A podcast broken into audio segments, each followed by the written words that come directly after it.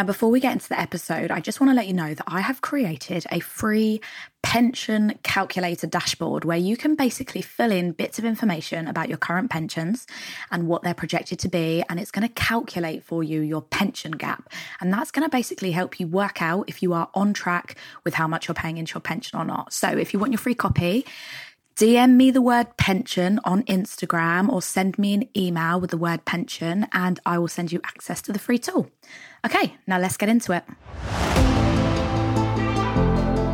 Hello and welcome to the Mind, Money, Soul podcast. I am your host, Laura Ann Moore. I'm a money and mindset coach and financial well-being speaker, and my mission is to help you feel good about money and learn how to use money as a tool to live your best life and work towards financial freedom, whatever that means to you. Every week, I explore the emotional, practical, and spiritual sides of money. So, if you're ready to get financially confident, grow your money, and achieve your big life goals, then you're in the right place. Change your mindset, grow your money, feed your soul. Let's go. Hello, and welcome back to another episode of Mind, Money, Soul. And this is part four of the pension series. And this is a question that I probably get asked the most. So I just wanted to make sure that I had touched on it. Now, I had, um, yeah, I had so many questions on this one. And it makes sense, right? Because every time that you get a new job, you are enrolled onto a workplace pension. So if you jo- changed your job multiple times, then you're going to have pensions all over the ship shop. But the problem is, is in the UK, there is nearly 20 billion pounds worth of unclaimed and lost pension pots. That is wild to me. So it's really important that you are on top of it.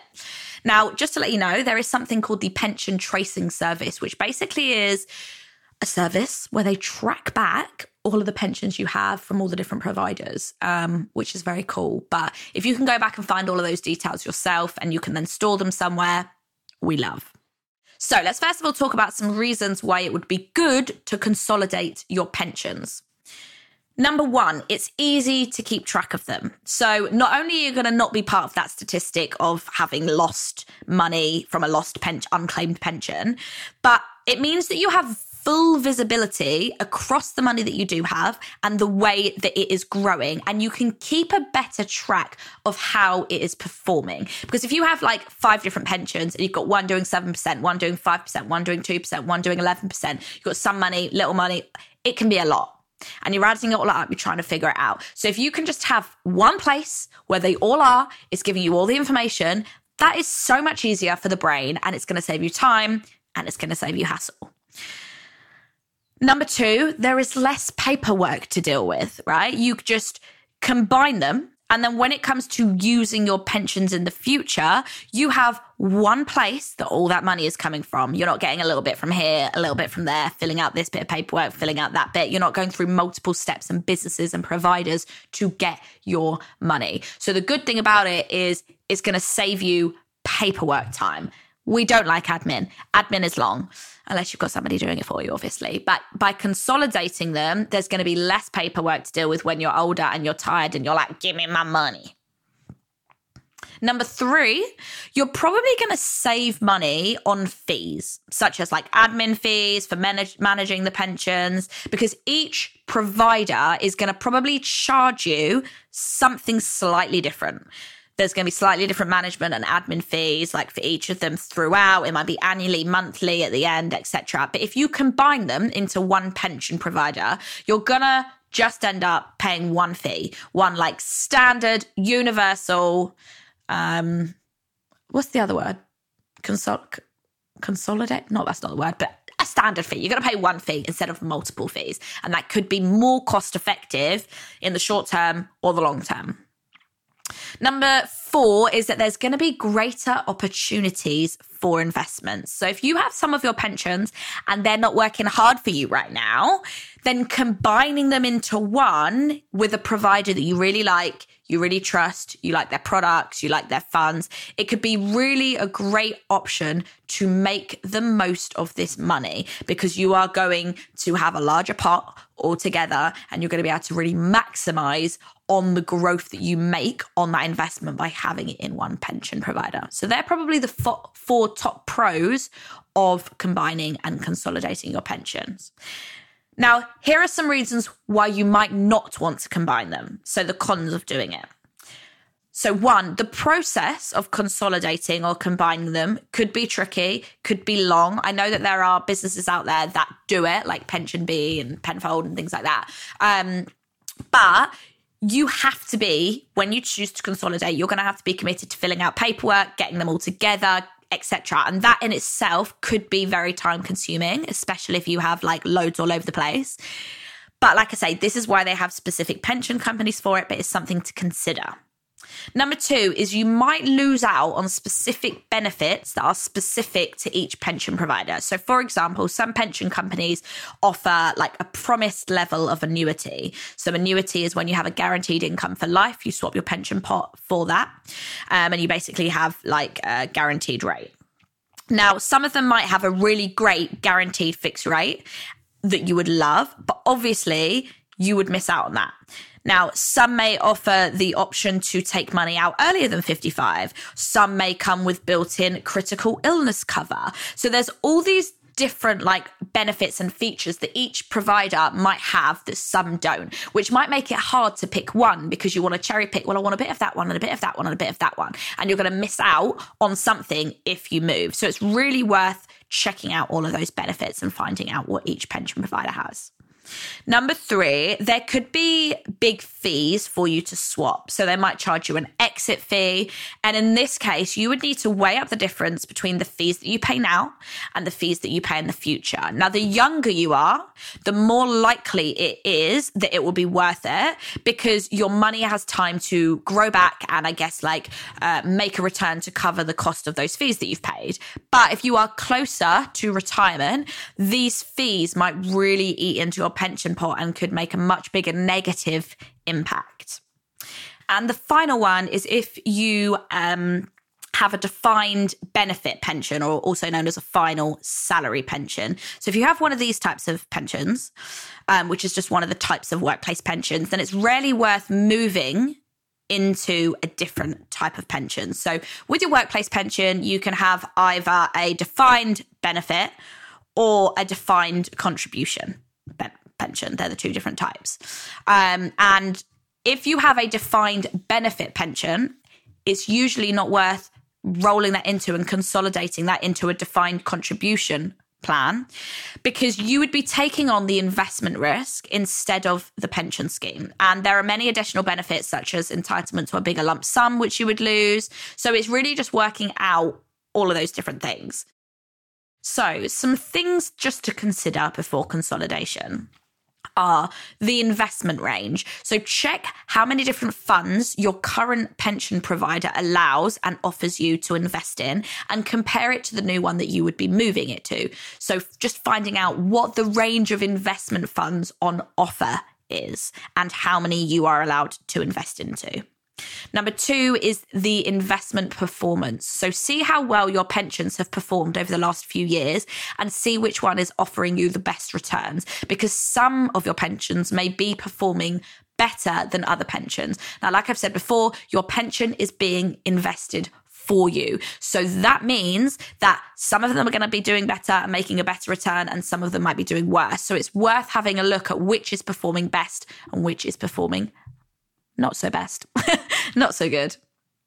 Number three, consider the investing costs. So you want to compare the costs of how much you will pay by consolidating versus how much you are paying in fees to have multiple pensions.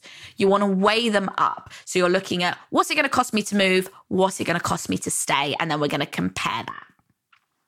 Number four, you want to check the benefits. So, what different benefits does each pension provider offer? And then that allows you to weigh up which are more important to you, which ones you don't want to lose, and what the new consolidated pension provider would offer. So, you're basically just looking at all the different benefits, like I mentioned before does it have that benefit? Does it have this feature? What does the new one have? What am I okay to lose out on? What do I definitely not want to lose out on? And then you can weigh them all up. And that's not only going to help you choose a new pension provider and which ones consolidate into, but if you're actually okay with consolidating.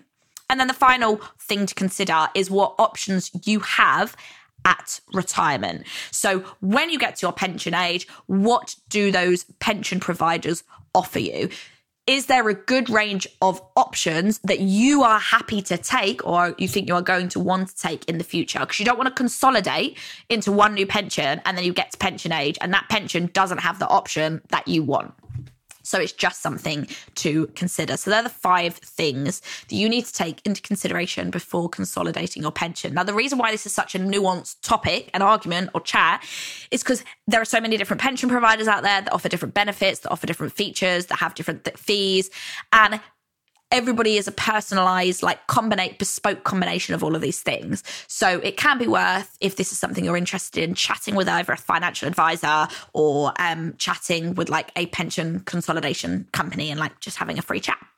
Now, to round off this pension series, I just want to recap on what we have learned and some of the key points. It's been, it's been a big one, it's been a hefty one.